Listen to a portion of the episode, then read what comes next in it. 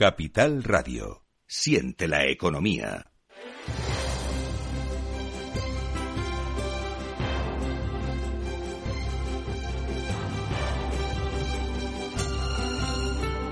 En Capital Radio, La Trilla. Hola, muy buenos días a todos. Bienvenidos a La Trilla, el programa del campo. Como se dice Juan Quintana siempre, que hoy está un poco liado este fin de semana y no puede atendernos, pero bueno, eh, vamos a estar todos juntos aquí en el programa con Jesús Moreno. Jesús, buenos días. Hola, buenos días. ¿Qué tal? Vamos a ver qué, qué hacemos sin, sin el jefe. Bien, ¿no? Hoy podemos corretear y trastear, que el- hoy el jefe no nos controla. ¿eh? Muy bien, muy bien. muy bien. Como dice, buenos días gente del campo y amigos de- del campo y de sus gentes. Bienvenidos a una nueva edición de La Trilla este fin de semana. Recuerden que estamos eh, eh, pues con todo el equipo para, para acercarles a lo más importante que está ocurriendo en el campo y los debates más serenos que se generan desde aquí, desde la trilla. Tiene usted también la web, latrilla.capitalradio.es. Jorge Zumeta está en la técnica y hoy les hablaremos de algunas cosas interesantes y algunas polémicas. Por ejemplo, el campo ha explotado, eh, el gobierno ha excluido de su agenda europea la defensa frente a la ley de la Unión Europea que nos arruina. Y es que Asaja pidió el voto contra la ley de la restauración de la naturaleza.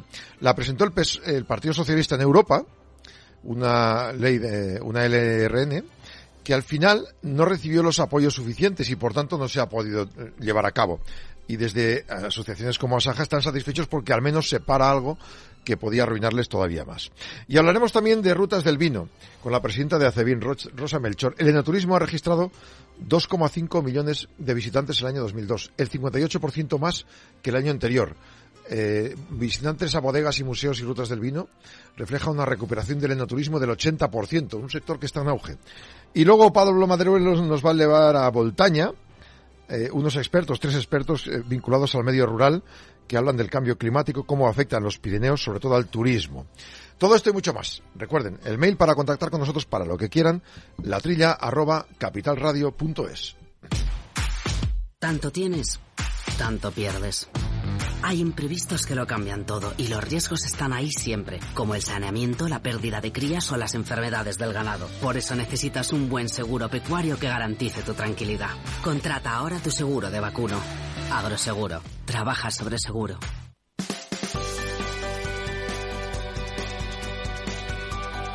La Trilla. Vamos Jesús con las noticias, algunas de las importantes que se han producido esta semana. La primera se ha conocido ya, se había adelantado el lunes, pero al final se ha aprobado en Consejo de Ministros. El Gobierno prorroga seis meses más la supresión de, y rebaja del IVA a alimentos básicos. El IVA queda eliminado de manera temporal de nuevo hasta el 31 de diciembre, por tanto, a productos como pan, fruta y verdura se mantiene la rebaja del 10 al 5% en pastas y aceites. Extienden también la bonificación del gasóleo, es que los profesionales y agricultores estaban muy hartos porque se lo iban a quitar. Ahora ya va a ser la rebaja de 10 céntimos solo por litro hasta el 30 de septiembre. A partir del 30 de septiembre y hasta el 30 de diciembre, solo 5 céntimos por litro. Eh, hay que tener en cuenta que esto dicen que ha movilizado 3.800 millones de euros. Las ayudas totales son 8.900, dan muchas cifras. Solo este año las medidas de impacto para contrarrestar las consecuencias de la guerra y la sequía son 18.000 millones, una cantidad que asciende a 47.000 si se tiene en cuenta siete paquetes aprobados en este sentido, según el gobierno. Bueno, hablan de muchas cifras. Lo importante es que para un profesional eh, el gasóleo es, es necesario y 5 céntimos por litro yo no sé si le renta, porque en cuanto pegue una subida un lunes, esto ya se ha acabado, ¿no? Jesús. Yo se, se me hace se, se me hace ridícula esta esta subvención de 5 vamos a 10 céntimos o 5 céntimos de, de- de litro. Lo que me llama la atención es la, la terquedad del gobierno de, de- de no incluir la carne ni el pescado eh, en estos eh, productos alimenticios en los que se ha rebajado el, el- el IVA, ¿no? ¿no? No entiendo. Se podía entender lo de la carne si es cosa de nuestro querido ministro de, de Consumo, Sí. que, que es anti anticarne, ¿no? Pero vamos, eh, el pescado, que es, una cosa eh, totalmente aconsejable por todos los médicos sobre la, dieta mediterránea, yo no sé esta obstinación en excluirla de esta lista de, de, productos a los que se le ha bajado el IVA.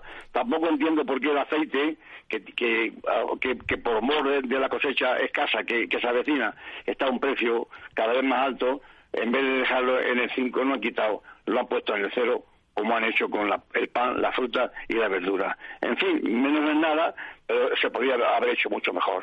A ver, desde luego que, eh, como tú bien dices, eh, muchas asociaciones, la última SEDAS hace una semana aquí en el programa nos dijeron no solo que se prorrogue, sino que aunque ahora el IVA eh, y los impuestos se están más o menos eh, recuperando un poquito porque resulta que no sube tanto, sigue subiendo el IPC, pero sube menos.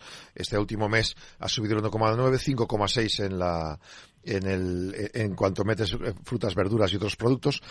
No es que baje, es que sube menos, pero es verdad que todavía tanto el campo, los productores como los distribuidores no han incrementado los precios al volumen de lo que se les ha incrementado a ellos. Entonces, si sigues sin dar ayudas a estos otros colectivos que lo necesitan, la gente que no tiene dinero para poder comprar pescado, pues ¿qué pasa? Los datos que hemos dado siempre, se consume menos pescado, fresco pasa al congelado, los que consumían congelado no consumen, o consumen esas porquerías que se, bueno, porquerías, esos productos que, que son de quinta gama y que no son alimentación sana, ¿sabes? Pero son más baratos. Estamos, estamos eh, totalmente de acuerdo. Con una industria que tenemos nosotros de piscifactoría que es envidiable, ¿cómo nos dan salida a, ese pescado que es tan digno o, igual que, el pescado del mar, ¿no? ¿no? No entiendo por qué no, no, se quita el IVA a este, este, producto, la verdad. Desde luego. Vamos a otra noticia. El Producto Interior Bruto, el PIB de Agricultura, Ganaderías, Agricultura y Pesca, es decir, todo en general, la, la producción primaria, ha crecido en el primer trimestre un 3,8% respecto al 22. Son los datos de contabilidad que explican que se registró el cuarto trimestre del año pasado un ascenso del 4,4, mayor que el tercero. En el lado de la oferta, el valor añadido bruto de la rama agrícola y pesquera eh, se elevó el 2,8% en tasa interanual.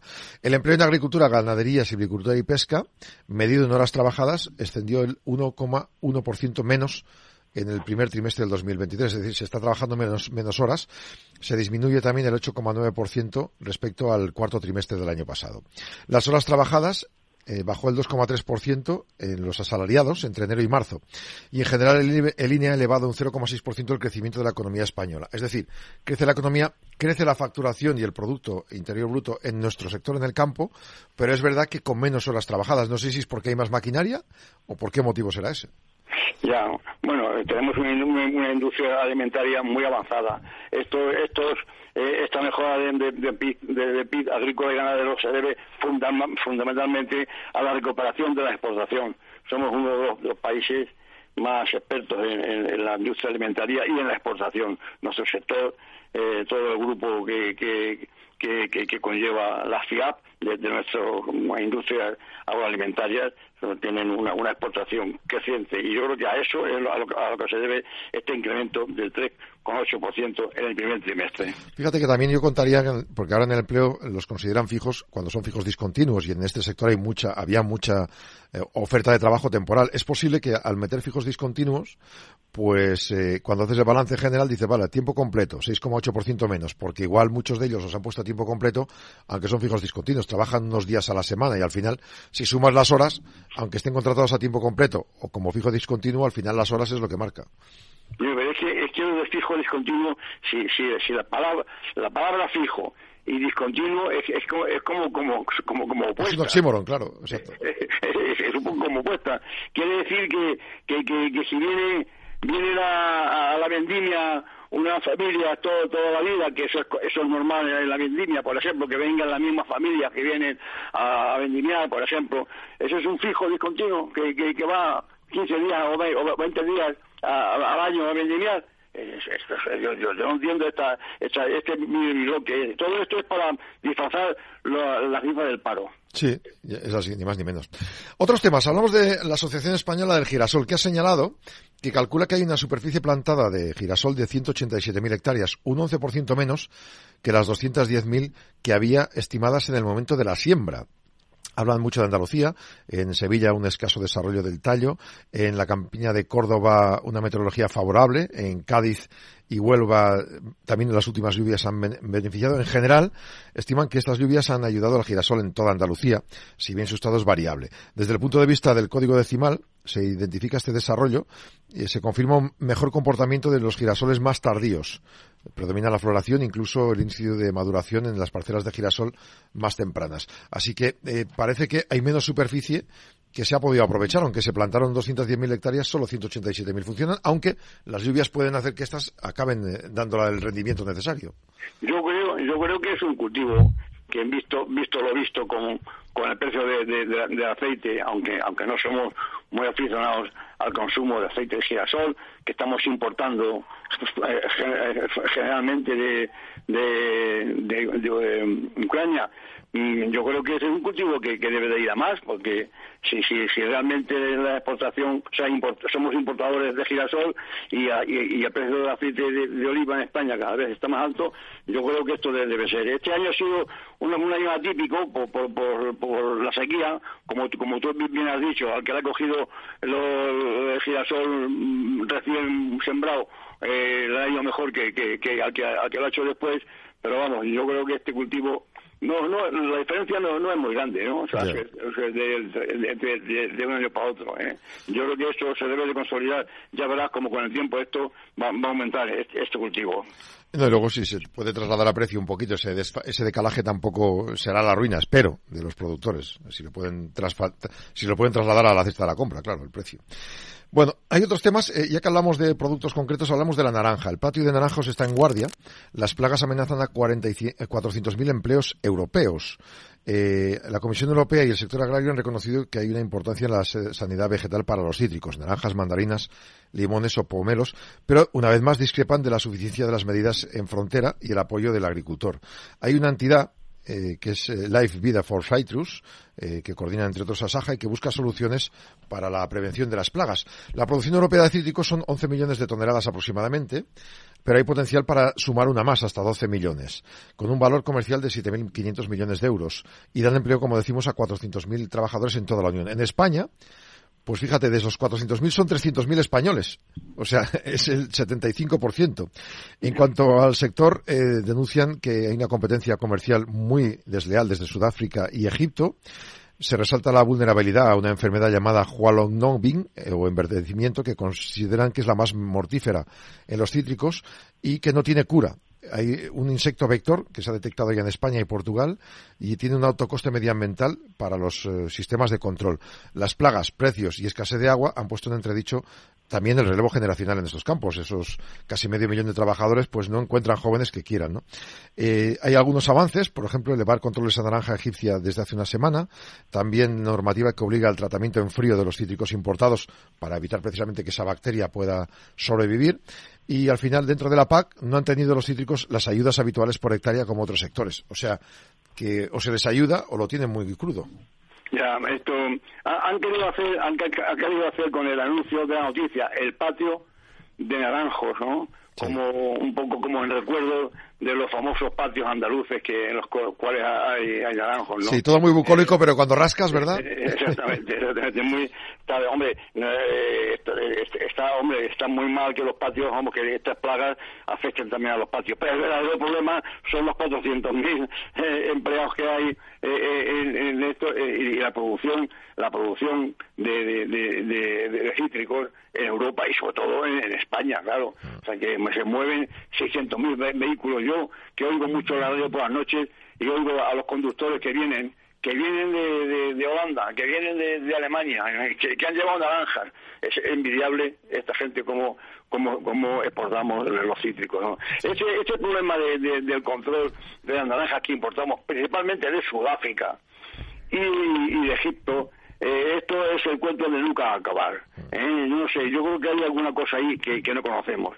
¿Por qué no, no se, se eh, por qué no se vigila y se controla mucho más y, estos controles no, no, aumentan en cantidad eh, los controles de, los hídricos que llegan, sobre todo, sobre, todo como, como digo, de Egipto y de Sudáfrica. Es un tema que yo creo que se debe a, otras cesiones que, que hacen, eh, que, son al margen de, de, los propios, propiamente agrícolas. ¿eh? Sí, sí. Bueno, pues vamos a tener una entrevista ahora también muy interesante sobre el sector del campo que, lo tiene ciertamente complicado en algunos aspectos, como la ley de restauración de la naturaleza. Agrobank les ofrece este espacio.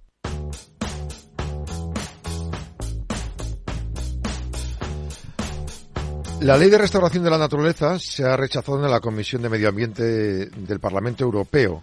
Se votó este mes de junio, el día 15. El informe lo habían defendido dos eurodiputados socialistas, César Luena y bueno, y la que eh, Soraya Rodríguez, que ahora está en Ciudadanos, pero antes había sido el PSOE. Bueno, tuvieron 44 votos a favor, 44 en contra y cero abstenciones, con lo cual no salió adelante. Una de las asociaciones que pidió el voto en contra de esta ley de restauración de la naturaleza y por tanto que se muestran satisfechos es Asaja, cuyo secretario de organización es Juan José Álvarez. Buenos días, señor Juan José Álvarez. Hola, muy buenos días. Eh, entonces, ¿medianamente satisfechos o es simplemente un paso más porque hay que seguir adelante? Bueno, pues es, es un paso más, es un paso muy importante pero hay que seguir adelante porque el próximo día 12 eh, de julio en Estrasburgo pues será el, el, ya el, hecho definitivo de si sigue esta ley adelante o si al final se va a tumbar, ¿no? Que es lo que lo más deseable para nosotros, para los intereses de los agricultores y, ganaderos eh, españoles en, en, este momento. Lo que es curioso es que ha habido eurodiputados que sí han, han han estado a favor y están a favor con el informe que, como habéis comentado al principio de la noticia, de esta ley y es eh, lo que hace es perjudicar los intereses de la agricultura española. Por nosotros, nosotros, por tanto, no queremos esta ley para nada y, tiene que haber un bloque eh, de los eurodiputados españoles para que puedan tumbar, tumbar esta ley. ¿Se puede conseguir convencer, no sé si a los de Ciudadanos y a algunos del PSOE para que eh, pues defiendan lo que ustedes piden? Pero, pero si es que si, si, si fueran conscientes de, de lo que está pasando el campo español en este momento y de lo que viene con esta ley, pues, pues entonces pues, se haría un bloque común por parte de todos. Haría igual que fuera Partido Socialista, Ciudadanos, el Grupo Popular, todos juntos tenemos que remar ahora mismo todos para apoyar al campo, al sector estratégico que es que es la agricultura y la ganadería española. Entonces, por lo tanto, ojalá, ojalá y pueda y pueda tumbarse la ley. Desde luego nosotros sí estamos dispuestos a ir con otros agricultores y ganaderos de, europeos a manifestarnos ese día allí a, Estrasburgo, pues, pues para hacernos, dar nuestra voz y para pedir que, no salga esta ley, que no siga adelante. ¿En qué consiste la ley de restauración de la naturaleza? ¿Qué, cuáles son los puntos más polémicos que ustedes consideran?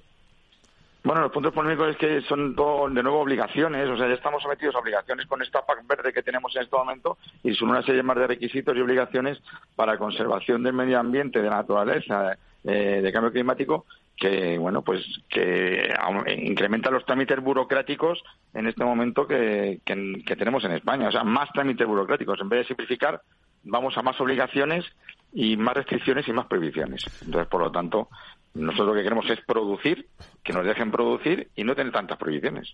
A la hora de producir un agricultor europeo, si se somete a todas las normativas de la Unión Europea, eso encarece el producto, puede incluso arruinarles, y luego puede llegar, como estábamos diciendo antes, productos que vienen de otros continentes que no cumplen esas normativas. Por tanto, eh, siguen siendo igual de sanos o menos o más, pero mm, teóricamente no deberían pasar, o deberían pasar con otro criterio, ¿o no? Hace falta, hace falta un control de la frontera, lo venimos pidiendo desde hace mucho tiempo. Es una de las reivindicaciones de Asaja en este momento para los partidos políticos de cara a las elecciones y, desde luego tiene que haber un, control de fronterizo para que los, los producciones que entren en, en España de otros países o entren en la Unión Europea sigan los mismos estándares de conservación, de protección, de cuidado con los que estamos con lo que hacemos los agricultores europeos y los agricultores españoles. No podemos dejar entrar producciones que no sabemos qué tipo de fitosanitarios qué tipo de fertilizantes qué tipo de, de, agricultura y, de producciones de productos están eh, con los que se están produciendo y nosotros cumplimos todos los requisitos todos los parámetros garantizamos la seguridad alimentaria garantizamos la calidad y la y también la seguridad sanitaria a, los consumidores eh, ustedes han pedido que Sánchez que el gobierno se comprometa a mejorar la propuesta legislativa para las nuevas técnicas de edición genética que para que se considere fuera de reglamentación los organismos genéticamente modificados, ¿no? Y que también se luche para paralizar el reglamento de uso de fitosanitarios. Eh, ¿Cómo ve usted la posibilidad de que esto ocurra? Bueno, es, es una, son unas premisas que hemos dado al gobierno, dado que el gobierno español, ante la, la apertura, la, la presidencia española del Consejo, eh, desde el 1 de julio pues no había ninguna propuesta por parte del gobierno español para agricultura y ganadería. Es muy triste, es muy triste que no ¿Nada? ninguna, ninguna medida. No había ninguna medida propuesta. Ni una prioridad, ni una. Qué fuerte. No había ninguna, no había ninguna prioridad para agricultura y ganadería. Entonces nosotros lo que hemos hecho es hacerle llegar un documento con una serie de requisitos y una serie de, medidas que creemos que son necesarias para la agricultura española, en este caso, y de prioridades en la, en la, en la presidencia española, entre ellas la que has mencionado. Eh, bueno, yo creo que está muy complicado, es muy complicado, mm, desde luego, eh, que salgan adelante las medidas que hemos pedido, porque yo creo que el gobierno está pensando en otra cosa, ¿no? Aquí tiene, tiene, tiene, tiene que haber, tiene que haber un gobierno con una coordinación interministerial eh, y una transversalidad eh, para la agricultura y la ganadería que en este momento no tenemos. Y lo que tiene que haber es una coordinación, porque, eh, el, medio rural en el que estamos los agricultores y los ganaderos, pues dependemos no solo del Ministerio de Agricultura y Transición Ecológica, sino dependemos también de otros ministerios y tienen que coordinarse. Y en este momento no se han coordinado. Lo que, lo que, lo que tenemos son cada vez más problemas. Con la agricultura parece que sí suelen tener buenas palabras para ustedes. No sé si, por ejemplo, en este caso, la ley de la naturaleza, bueno, tal, pero la de fitosanitarios, que puede llegar a reducir el 50% de la superficie cultivable, ¿desde el Ministerio de Planas les dan algún tipo de apoyo o tampoco?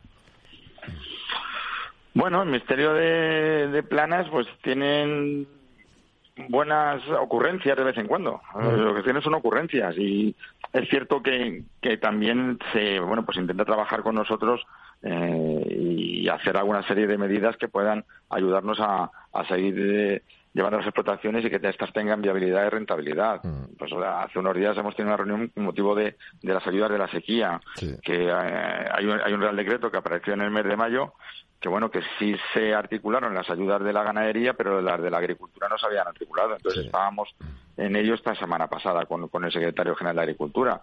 Y luego pues hay una serie de cosas y de, eh, de requisitos a cumplimentar como es el cuaderno digital de explotación por ejemplo pues el cual hemos dicho que se que se prorrogue su entrada en vigor, que no tenemos por qué ser los pioneros los españoles de, de, más trámites burocráticos, que hay que simplificar, ¿no? Entonces, el, Ministerio de Agricultura debería apoyarnos más. Debería apoyarnos más, ¿en qué sentido?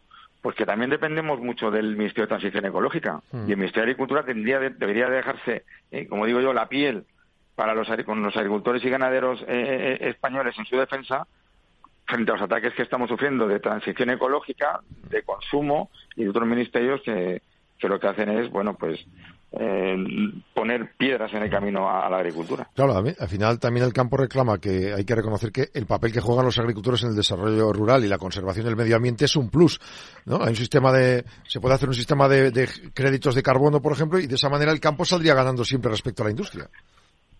Vamos a ver, no hay, no hay mayor, eh, no hay mayor garante del medio ambiente y de la naturaleza y del paisaje y de la biodiversidad que el agricultor y el ganadero. Y, bueno, pues lo que es lo que estamos pidiendo, que frente a esa garantía que ofrece y que, y que garantiza el campo español, pues si los agricultores, pues que se valoren, que se valore la profesión del agricultor, que se reconozca la labor que están haciendo los agricultores y ganaderos garantes de este medio ambiente y de esta y de esta biodiversidad y que, y que tengamos apoyos y no, y no tengamos ataques. el otro día hablamos con ganaderos sobre esta ley de restauración de la naturaleza por el tema de las jaulas, ¿no? explicaban que, por ejemplo, no se habían dado cuenta que cuando pones en jaulas a unas cerdas es para proteger a los lechones de, de, los problemas que puede haber físicos para ellos. Es decir, que no es que los tengas enjaulados, sino los tienes protegidos. Eh, llega un momento en el que uno piensa que los políticos tendrían que visitar físicamente una plantación, ¿no? Para luego decir, pues vamos a poder incrementar, yo qué sé, la reserva de crisis de la PAC porque es necesario. Si no lo ven, no lo van a hacer nunca, ¿no? Los políticos deberían pisar las, estas instalaciones y tenían que pisar el campo. Pero no, solo en elecciones, porque ahora en elecciones está muy bien irse al campo y hacerse una foto en un tractor. Eso está muy bien. Y también ir a una ganadería y hacerse una foto al lado de una vaca. O ir a unas instalaciones, no. Eh, tienen que tienen que, que, estar en el terreno y, y tendrían que tener conocimiento de, verdaderamente lo que se está haciendo en el campo. O sea, un, los dirigentes políticos que se dedican a la agricultura tienen que conocer el campo, pues, como digo milimétricamente, ¿no? Porque es necesario para poder, para poder actuar frente al campo, está claro. A ver, eh, por ejemplo, ahora mismo, cuando ha habido golpes de calor, había un par de dos trabajadores del campo fallecidos, pues sí, a, nivel político se ponen luego de nuevo a debatir, ¿no? Sobre el trabajo precario, pero exactamente las normativas tampoco sé si las cumplen o las exigen o, ellos saben exactamente cómo tienen que ser, tanto para prevenir accidentes como para prevenir ruina de los trabajadores, ¿no?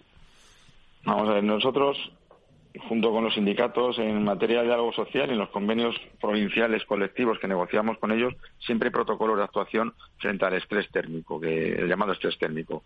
Eh, hay una serie de protocolos en, en los servicios mancomunados de prevención mm, que hacemos desde Asaja, en los cuales hay recomendaciones para los trabajadores y para los empresarios.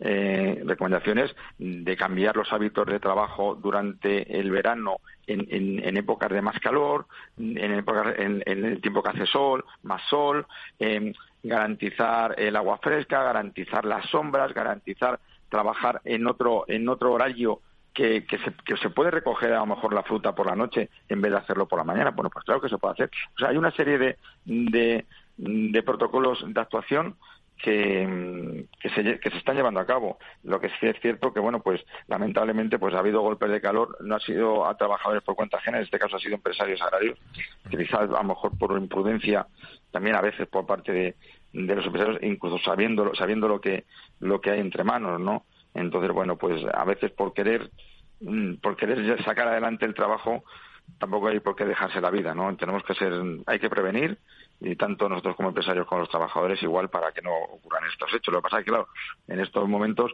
pues entonces en, el caso de, de, que hay esta serie de hechos, pues ahora el trabajo es precario. No, el trabajo no es precario.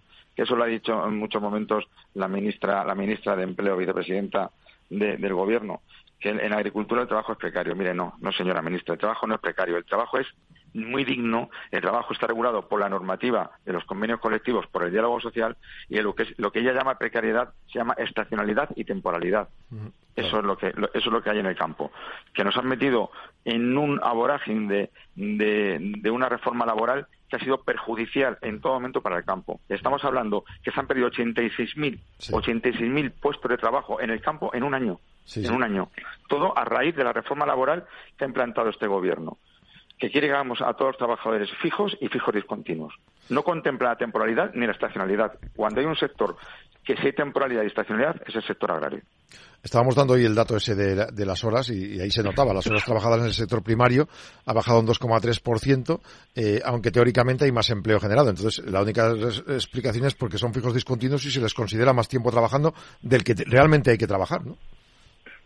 No, y, además es que se están creando bolsas de fijores continuos en, varias explotaciones. Yo, En mi explotación, por ejemplo, yo puedo tener a tres fijores continuos y los mismos tres fijores continuos están en la, en, la, en la bolsa de fijores continuos de mi vecino. Y, entonces, claro, se está creando, se está creando un, una bolsa de trabajadores fijores continuos que no se contabilizan por ningún sitio, que cuando no hay actividad no contabilizan que no está que están en, ese momento en, eh, en un paro de trabajo eh, eh, y entonces eso no aparece por ningún sitio. Por eso se están disfrazando las cifras del empleo y en el campo mucho más todavía. Entonces bueno pues mm, se engaña se engaña y se, se maquillan las cifras en este caso. Y el problema que hay el problema que hay es un problema serio de falta de mano de obra de falta de mano de obra en el campo que es uno de los sectores que más falta de mano de obra hay, no porque, como dicen, es un sector que se que no se paga y que no, no pero se cumple todas las todas los requisitos y toda y todas la negociación colectiva y todos los convenios y todos los acuerdos. Pero bueno pero es cierto que es un trabajo duro y, bueno pero lo que con los parados que hay en este momento mmm, de nueve parados mm, a veces hemos tenido que pedir que se, se pudiera compatibilizar los subsidios para que la gente pudiera trabajar en el campo. Eso sí que es lamentable. Pues sí. Secretario de Organización de Asaja, Juan José Álvarez, gracias por atender nuestra llamada aquí en La Trilla. Un saludo, buenos días. Muchas gracias a vosotros, buenos días y gracias por vuestro interés, como siempre. Agrobank les ha ofrecido este espacio. En Capital Radio, La Trilla. Amigo Jesús, están que fuman en pipa, lo has visto, ¿no? Claro, está, ya, ya, lo creo. Este, una de las cosas que, está anunciando eh, el, presidente del PP, el señor Feijóo, es la reducción de ministerios. Cuando crea un ministerio, eh, ese ministerio quiere tener contenido. entonces es lo que ha pasado con el, con, con vamos, con dos o tres, con cinco o seis ministerios. Claro, este ministerio de transición eh, ecológica. Como ha dicho nuestro invitado, el, agricultor eh, es, más interesado en mantener el campo como Dios manda, en, luchar contra el medio ambiente y con el paisaje y, con todo eso. No hace falta crear ad hoc un ministerio para eso nada más, que como, como tiene que tener directores generales y, todo el ligado, pues vamos a hacer normas y, normas y normas y normas, aunque vayan en contra de lo lógico y de lo normal. Pues este, el, Ministerio de Agricultura es suficiente como para cuidar del medio ambiente. Así es. Oye, que hablábamos de, las propuestas desde Asaja a la presidencia española de la Unión Europea, vamos con una de esas noticias que, ha vendido el gobierno español, que va a concluir, quiere concluir en este semestre, la norma de indicaciones geográficas eh, protegidas el ministro ha explicado que en el Consejo de Ministros de la Unión, eh, de ahora de final de junio, se examinaría este estado del proceso de revisión y que hay que mantener una política abierta al comercio y a la cooperación con terceros países basada en el multilateralismo y en prácticas justas, garantizar el carácter estratégico de la autonomía alimentaria. Y afirma que cualquier iniciativa comercial que se adopte en el ámbito comunitario debe tener en cuenta el impacto que puede tener sobre la competitividad europea. Defiende la introducción de cláusulas espejo. Eh, también aboga por fortalecer las alianzas estratégicas con la Organización Mundial del Comercio y asegura que depende España de mercados exteriores en materias primas y también para exportar. Es verdad que estamos todos interconectados, pero esto está muy bonito, pero hay que firmarlo y cumplirlo luego, ¿no? Bueno, yo creo que, hombre, yo creo que eh, esto de, la, presidencia de la Unión Europea rotativa que, a que nos toca ahora, pues hombre, hace, hace bien cada país eh, en hacer propuestas, no que le convengan a, solamente al país, pero que, vamos, que, que, si hay algunos países que tienen eh, un gran número de, de naciones de origen y de IGPs, indicaciones geográficas de procedencia, ese es España. Con lo cual, no, no está mal, vamos, está mal, que, que, que si está paralizado esta, norma en algún sitio, eh, el Consejo, eh, dice el ministro que, vamos, no, sé el resultado que, que, que han tenido Dice que la, propuesta la ha llevado el Consejo de Ministros que se ha celebrado el 26 y el 27 de este mes de, junio. Vamos a ver si, si, si han dado un, empujón. A, España, luego, le interesa mm, bastante eh, que, esto se, se normalice, porque somos un país que tiene muchísimos productos eh, agrícolas con indicación geográfica de procedencia. y, luego, en cuanto a, a que a que Planas en esta misma eh, en esta misma noticia eh, eh, venga a decir que que lo que lo que se, pretende es que los países cumplan las cláusulas espejo, la, la tan llamada cláusula espejo por la cual los países, como ha dicho nuestro invitado antes, que los países que, que exportan productos a la Unión Europea cumplan con las mismas eh, características y exigencias que, que, cumplen todos los agricultores de, la Unión Europea. Eso está clarísimo, vamos. Hablamos de otro producto, en este caso la patata. El precio de la patata se ha mantenido alto desde el inicio eh, de este año hasta la actualidad, 0,70 euros en origen, 20 céntimos más que el mismo periodo del año pasado. Eh, y eso que las, sequías y las lluvias, bueno, el clima adverso ha, hecho caer un 30% la producción, que ha sido escasa, pero dicen de buena calidad. Los últimos datos de precio al consumidor hablan de una subida del 4,7% mensual y un aumento acumulado del 23% del último año. Eh, se reconoce que ha habido restricciones justificadas de agua, que han afectado a los cultivos, y heladas producidas durante el invierno, y esto lleva a una reducción de la producción pero también la Federación de Productores de Frutas y Hortalizas habla de que muchas fincas no pueden llegar a 20.000 kilogramos con una superficie sembrada superior a las 10.000 hectáreas en zonas tempranas de Cartagena y Andalucía Occidental. Eh, los responsables de patata de COAC esperan que los precios se moderen conforme se generalice el arranque de la producción en todas las zonas del país. Los efectos del clima también se han notado en el año pasado, que hubo eh, pues mucha patata que cayó a la fuerza, un 7% menos, y por primera vez se bajó el mínimo histórico de los 2 millones de toneladas anuales. El principal destino de nuestras exportaciones es la Unión Europea, 93% de todos los envíos. Y dentro de ahí es Portugal, el país que más nos compra, además de Alemania, y seguido después de Francia. Así que, bueno, parece que, aunque sean menos patata, si pueden facturar un poco más, descubre, ¿no?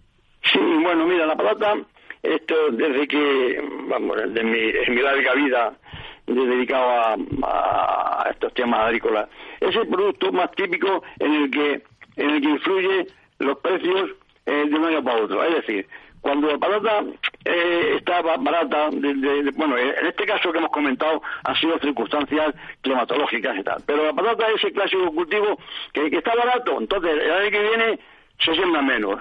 Como se siembran menos, sube el precio, anda, este año están caras y la gente siembra más, ¿no? Es, es, una, es, una, es una oscilación constante la, la, que ha tenido este cultivo, porque es un producto que se produce produce en zonas muy, muy limitadas, pero que bueno que, una hectárea da muchos kilos de, de patata, es decir, que, que, aunque haya poca tierra dedicada a patata, se produce muchos kilos, ¿eh? dos millones, has dicho tú, de, que es la cifra nuestra media de, de producción. ¿eh? Aún, y aún así, somos importadores de patata, una cosa que, que, que, es un poco chocante, ¿no? Es curioso, sí, la verdad es que es curioso. Vamos a una última, de momento de este tramo, porque tenemos una entrevista en breve, hablaremos de turismo y quería sacarte este dato. El calor ha reavivado las reservas de turismo rural veraniegas, ya son el 45%. El buen tiempo, a ver, después de la pandemia la gente prefirió ir a casas rurales en lugar, en lugar de, en muchos casos, de hoteles, y las casas rurales tuvieron un parón de, de, reservas en cuanto hubo mal tiempo en abril y mayo. Las tormentas hacen que la gente pare, pero en cuanto llega el calor, llaman corriendo. ¿Qué pasa? Que desde las asociaciones de turismo rural explican que el 65% ya está reservado para el verano, que es irregular, que se puede llegar hasta un 85% de ocupación, que el 72% de viajeros aún no han hecho su reserva y, por tanto, la ocupación puede superar, incluso en agosto, que es cuando la gente suele ir también a otros sitios, el 60% de los alojamientos llenos tienen depositadas esperanzas en, precisamente en este concepto de última hora de la reserva. La reserva se motiva un 34% por actividades de montaña, senderismo, excursiones, relax, desconexión. Los usuarios también hay unas características, por ejemplo, 7 de cada 10 quieren que tenga jardín, 6 de cada 10 piscina y el 45%, aunque esté en el monte, quieren aire acondicionado. En menor medida, en las búsquedas de las plataformas de, de escapadas rurales, piden que haya barbacoa y servicios de comida. Eh, hay una premisa que también confirman algunos, eh, algunas plataformas, que los alojamientos más demandados son con piscina y barbacoa, y además los que admiten mascotas y grandes grupos. En tema de contención de gasto, precios e inflación, es verdad que el turismo rural antes estaba muy, muy barato, pero como hubo mucha demanda después de la pandemia, subió de precio. Ahora parece que los precios se están conteniendo, se están manteniendo. ¿Cómo lo ves tú? Pues lo veo que eso se va a regularizar. No cabe duda que que eh, antes, antes de, de, desgraciadamente, antes de, la pandemia, porque esto, esto ha surgido eh, durante el COVID, ¿no? La gente no quiere vivir en las ciudades porque, en fin, por, el riesgo de la salud y han, empezado a ir a, a, los pueblos y a las casas rurales y, y demás. Y ahora ha llegado, como dicen ahora esa frase, que no me gusta nada, ha llegado para quedarse el turismo rural, ¿eh? pero que el empuje se ha dado, la, gente ha descubierto eh, el campo a través de, la epidemia del COVID. Desgraciadamente ha sido por eso. Pero que ya digo que esto ha llegado, esto, ya se, va a quedar aquí. Se va, a quedar porque es que es muy lógico que, que, que, la gente no, no, sea. Hay gente que, que, que no, que, que, no son de, playa. Además, pues, pueden, pueden ir a la playa ocho días, pueden ser morenos, pero el resto de, las vacaciones es en el campo. Yo, yo lo veo ideal, ¿no? Eh, que, que, que, se desarrolle ese turismo porque es muy sano, porque además pues son, se, se, se consumen productos de, cercanía, está uno de los pueblos y la gente tiene que acostumbrarse a esto, ¿eh? Pues sí. Parece que sí, que al final vamos a tener eh, esa opción de, de, variar un poco más. Siempre ha estado ahí la opción.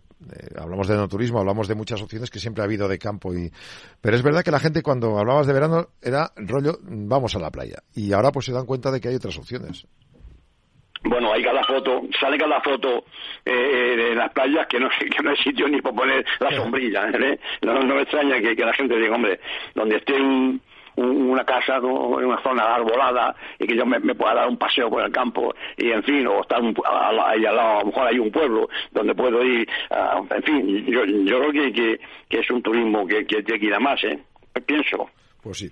Tenemos más cosas. Una que es ya más técnica, plasticultura sostenible para combatir 160.000 toneladas de residuos plásticos agrarios, eh, que es lo que dicen que se, impacta ahora mismo con los productos. Bueno, aunque aquí nos han dicho muchos productores que los plásticos agrarios eh, pues se reutilizan mucho y que apenas generan, eh, generan ningún problema. Pero bueno, hay muy en Andalucía sobre todo, hay más de un 75% de invernaderos y acolchados que tienen microtúneles que en los últimos tiempos tienen proyectos para ofrecer soluciones como los contábamos, ¿no? Eh, hay un centro muy activo de esto que es el Instituto Tecnológico del Plástico que tiene abiertas varias líneas de trabajo, que es generar bioplásticos a partir de subproductos agrícolas que no son para comer, eh, que no se pueden alimentar, pero que sirven para eso, eh, unos polímeros biodegradables en el suelo que utilizan como sustitutos para la agricultura en los escenarios en los que hay algunos productos que necesitan un reciclado más complejo. Es una de las mejores alternativas esta. Hay otras líneas de trabajo para valorizar los, los residuos de alto contenido en celulosa, que son restos de poda, por ejemplo, se, se trituran, se molduran, se, mm, perdona, se molturan y se meten en distintos tipos de polímeros. Es decir, que se está generando plástico eh, a través de eh, las producciones de las obras de poda y las obras de otros productos. No está mala idea, ¿no? Aunque eso seguramente encarecerá, imagino, la producción del plástico, entiendo. Pues sí, luego, además esto de, esta, esta solución de, de, los plásticos sustituirlos por polímeros, estos biodegradables, esto es, va muy lento, no, no sé si si, si, si, si alcanza al 1% todavía, ¿no? Además valen valen el doble o el cuádruple de, de, los plásticos eh, normales, estándares, ¿no? Lo que hay que hacer, a, mi juicio, es, hombre, eh, intentar sustituir eh, por otros por otros otros eh, artículos es decir las tuberías pon aquí pon aquí tuberías de riego tuberías de riego que, que, que yo sepa 50% de esas tuberías de PVC que están enterradas, esas, duran, esas, esas, esas, duran varios años eh, debajo tierra. Sí, eh, claro. eh, el riego, no sé, no sé si luego hay un riego más, un riego más, más, más, más de calle, que es una, un mangón de, de, de, goma, que eso yo creo que ya ni existe, claro. eh, que, que, que, es lo, que es lo que puede contaminar. Eh. Hombre, los invernaderos, es que un, un invernadero de, de cristal, en vez de de cristal, como hay algunos muy pocos. Sí, pero es mucho más caro. Bueno, es carísimo, claro. O sea que no, sé si, si por ahí mm, tienen que ir los, chicos en buscar, en buscar alternativas, ¿no? Desde luego. Vamos a hablar de turismo. Como dábamos antes los datos de turismo rural, vamos al uno de estos que es el enoturismo. Piensa en un árbol, grande, con sus frutos, su sombra. Y ahora piensa en cómo empezó todo. En Agrobank, sabemos que tu proyecto es como una semilla por eso queremos ayudarte a impulsarlo con las mejores soluciones integrales, digitales e innovadoras. Contigo desde el origen. Agrobank. Infórmate en caixabank.es. Saludamos a la presidenta de ACEBIN, Rosa Melchor. Rosa, buenos días, bienvenida al programa a La Trilla. Hola, muy buenas, ¿qué tal? Es la Asociación Española de Ciudades del Vino que ha presentado este decimoquinto informe anual de visitas a bodegas y museos del vino. Y hay varios datos importantes. Uno, durante el año 2022 hubo dos, y medio, dos millones y medio de visitantes. Eso es un 51% más que el año anterior y una recuperación del 80% tras el parón por la pandemia. Imagino que estarán ustedes muy satisfechos, todos los que forman parte de la asociación, ¿no? Sí, la verdad es que nos estamos recuperando muy bien Estamos todavía un poquito por debajo de los niveles de 2019, pero estamos eh, creciendo y recuperando magníficamente. De hecho, yo creo que una de las ventajas para que esto sea así es que incluso durante la pandemia, cuando pasaron los peores momentos, nos convertimos en un turismo de proximidad. Y eso yo creo que ha fidelizado muchísimos visitantes. Eso decíamos ahora cuando comentábamos con Jesús sobre datos de, turismo rural para este verano, ¿no? Que muchos están repitiendo después de la pandemia, que antes igual no prestaban atención a este aspecto y ahora repiten porque les gustó. En el caso de, por ejemplo, de visitantes de bodegas y museos, eh, hay un plus, además de lo que es el alojamiento, está todo lo demás, ¿no? La sensación de una buena gastronomía, el, comprobar cómo se hace el vino, es decir, hay un plus añadido que puede ser que hace que la gente repita o no. Sí, sí, yo estoy completamente convencida y además tenemos eh, referencias de que los visitantes que llegan por primera vez a una de nuestras rutas se convierten en visitantes del resto de las rutas. Por lo tanto, nosotros mismos somos la promoción. Y como te decía antes, el hecho de que cuando había em, limitaciones y, y, había cierres periféricos provinciales o comarcales, nosotros tuviéramos siempre una ruta cerca, pues ha permitido que la gente lo utilizase como esas escapadas que eran tan necesarias en aquel momento. Y yo creo que eso ha hecho que nos conozca mucha gente, que en ocasiones tenemos la extraña costumbre de, querer conocer lo que está lejano y no prestarle demasiada atención a lo que está más próximo. Y ha hecho que nos conozcan y que ellos se hayan convertido también en unos promotores que hablan de nuestra ruta y que hablan bien. De hecho, tenemos una puntuación y un nivel de satisfacción por parte de nuestros visitantes muy, muy elevado, de un sobresaliente se podría decir.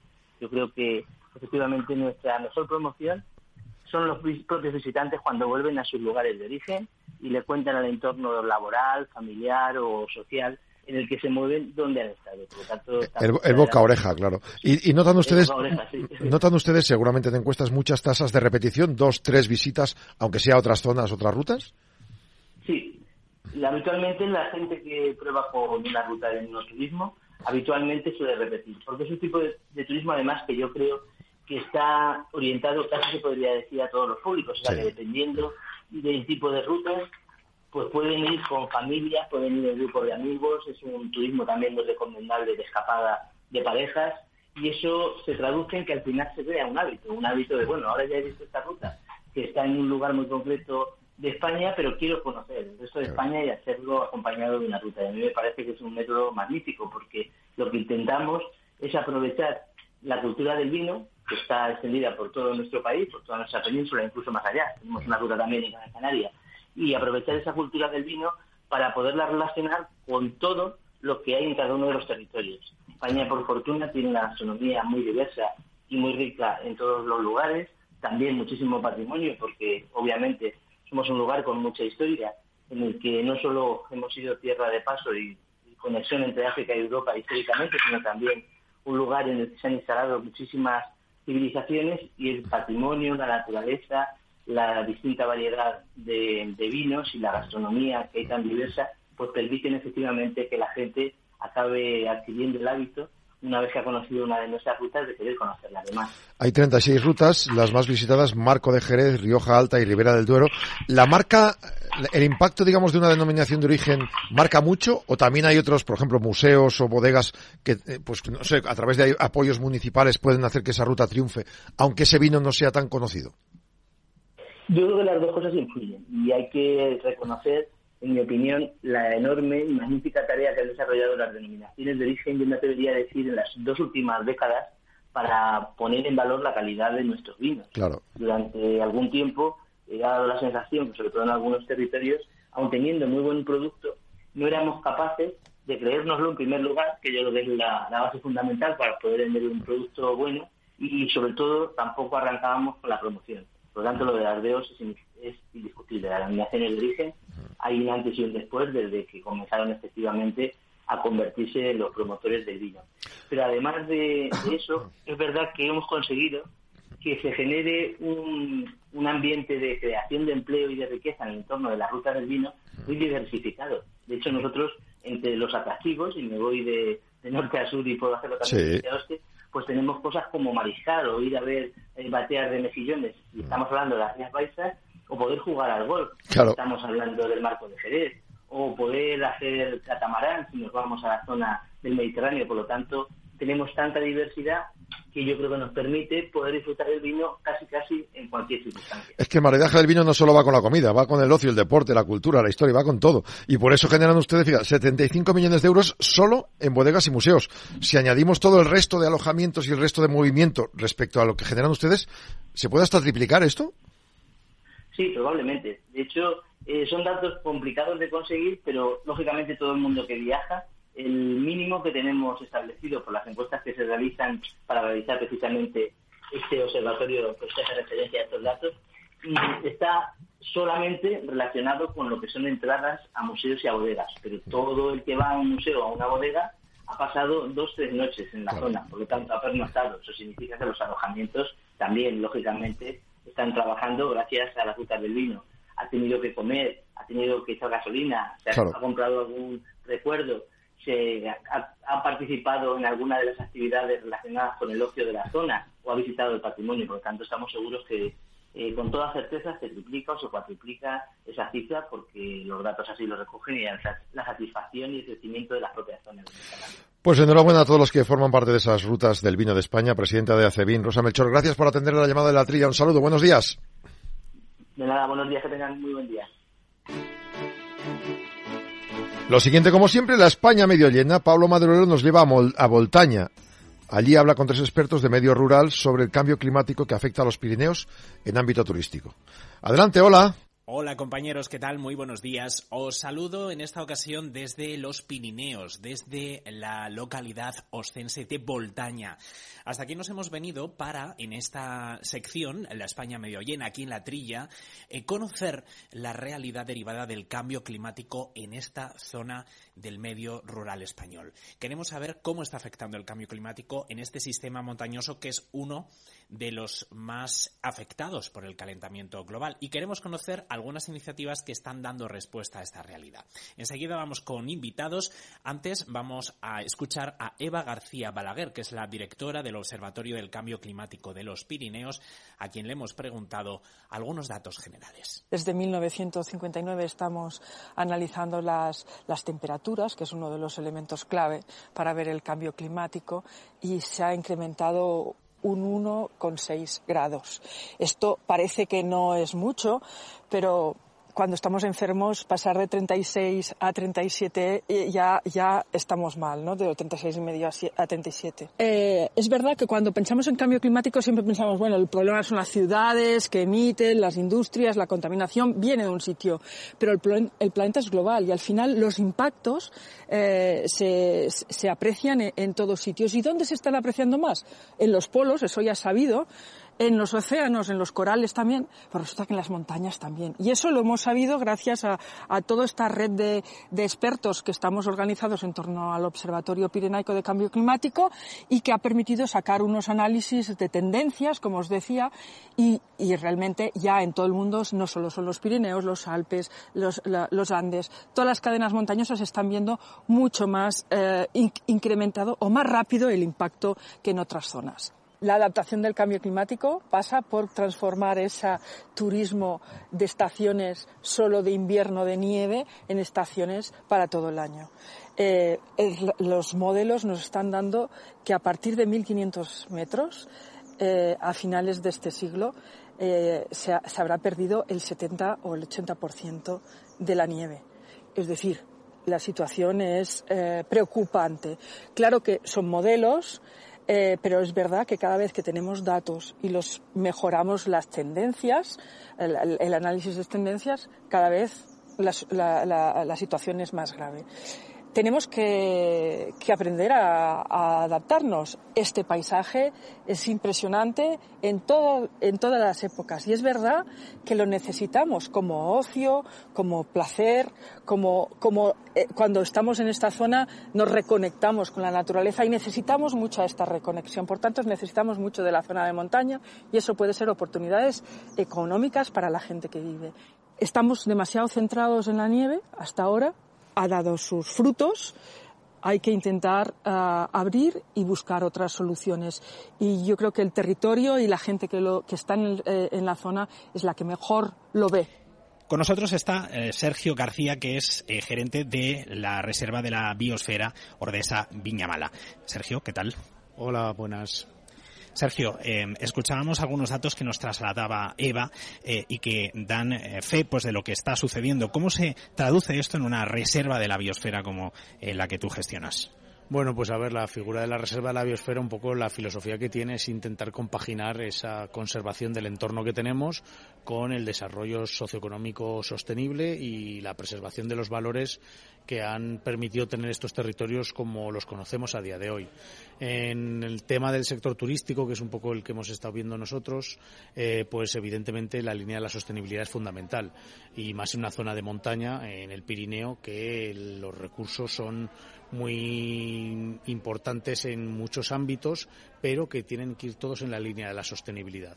Eh, lo comentamos muchas veces con el sector que el futuro nuestro o será sostenible o no será, porque pues casi todas las empresas son pequeñas, eh, pequeñas pymes, pequeños autónomos, que lo tienen mucho más difícil que las grandes corporaciones turísticas multinacionales, pero sin embargo tienen unos valores intrínsecos mucho más importantes y unas posibilidades de adaptarse mucho más fáciles por su tamaño pero también por el territorio en el que están y esos problemas que podamos tener de cambio climático, por ejemplo, que, a lo mejor pues con la reducción de la nieve o con unos inviernos cada vez menos duros, también nos permiten tener más días buenos, más días de buen tiempo, más días para disfrutar otro tipo de actividades que tenemos muchas en este territorio. Gracias, Sergio. Eh, con nosotros está también Nita Macía, que es eh, directora del clúster eh, de turismo sostenible de Aragón. ¿Qué tal, Nita?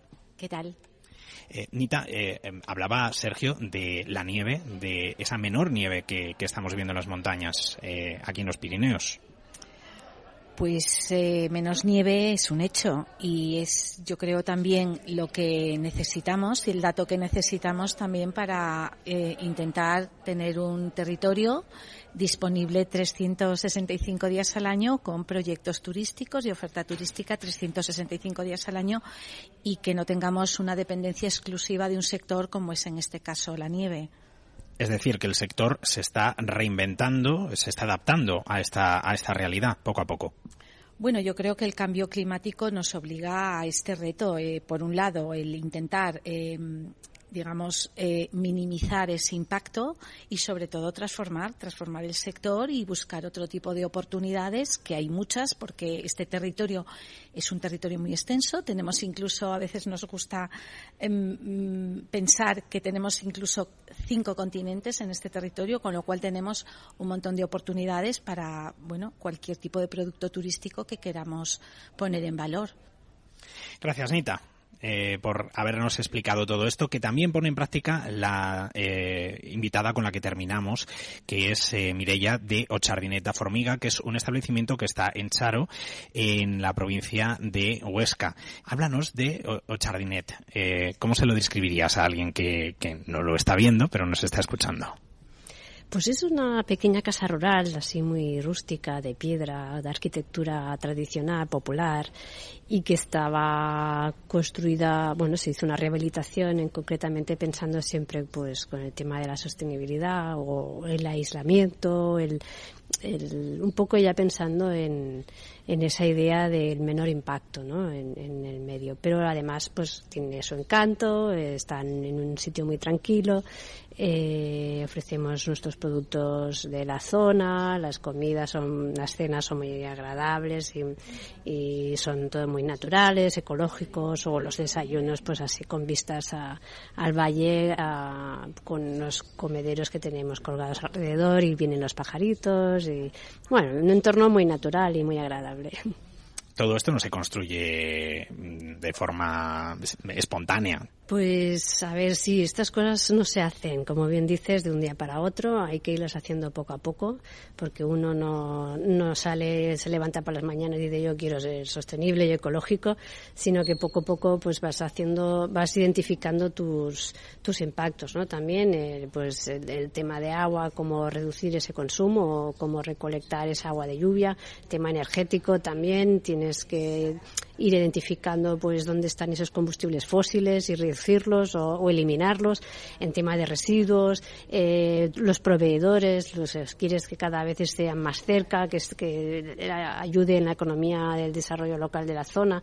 Y claro pues todo eso lo vas haciendo en, diferentes pasos porque evidentemente somos pequeños no somos grandes empresas estamos dos y lo tienes que hacer a medida que va pasando el tiempo. Pero es posible y desde luego no imposible Algunos ejemplos de cosas que hacéis, eh, por ejemplo, con los restos del desayuno o con el agua de la lluvia. Cuéntanos. Sí, hay una recogida de lluvia, bueno, de todo cuando en las cubiertas, toda esa canalización va a parar a unas cisternas que luego eso se hizo para que fuera a parar a, los sanitarios para los baños de, cada habitación. ¿no? Es, es, un poco alarmante también lo que está pasando ya últimamente porque normalmente hasta verano nos duraba esa agua porque cada vez se iba rellenando, ¿no? pero ahora ya llegó abril y se acabó. Eh, o sea, tuvimos que poner agua de red para eh, completar esos depósitos. ¿no? O sea que ya podemos imaginar que, que será eso cada vez más escasa. Y luego pues otras medidas, pues si tenéis calderas de biomasa o ahorros de, eficiencia energética, como puede ser el suelo radiante, temas de las luces, las LED, eh, los residuos, pues lo que dices sí que se va al compostaje, si es orgánico, entonces ahí puede ir al compostaje o a las gallinas y eso vas mm, haciendo un ciclo que lo vas cerrando porque luego también lo puedes llevar a, la huerta que tienes en la finca, ¿no? Y eso también pues forma parte. Mireya, pues muchas gracias. Ayúdanos a localizar Ochardineta Formiga. Danos las coordenadas para que quien nos esté escuchando pueda ver las imágenes de tu casa y, ¿por qué no, pasar un día o una temporada con vosotros? Bueno, pues primero la web, desde luego, ochardinet.com y luego pues esto está en el pueblo de Char, un, pueblo muy pequeñito de menos de 30 habitantes en el Valle de la Fueva y que está pues la comarca del Sobrarbe a, a 15 minutos de Ainsa y 20 de Voltaña. Mireya, Anita, Sergio, muchísimas gracias por habernos acercado aquí en la trilla a la realidad derivada del cambio climático en los Pirineos y poder haber analizado cómo el medio rural se está adaptando a esta nueva realidad y luchando contra ella. Un saludo, eh, compañeros, y hasta el próximo fin de semana. Gracias, Pablo Maderuelo, desde el Pirineo Ostense. Y nos queda solo el tiempo para despedirnos. Hoy ha sido un programa muy productivo. Hemos aprendido mucho, como cada fin de semana, al menos por mi parte. Jesús Moreno, muchísimas gracias. Bueno, yo me he encantado, ¿eh? Gracias a ti. Hemos, hecho el programa, creo que a satisfacción, ¿eh? Sí, creo que el jefe no nos despide. A ver qué dice la semana que viene. y a los oyentes también, muchísimas gracias por escuchar La Trilla cada fin de semana aquí en su casa. Hasta la semana que viene.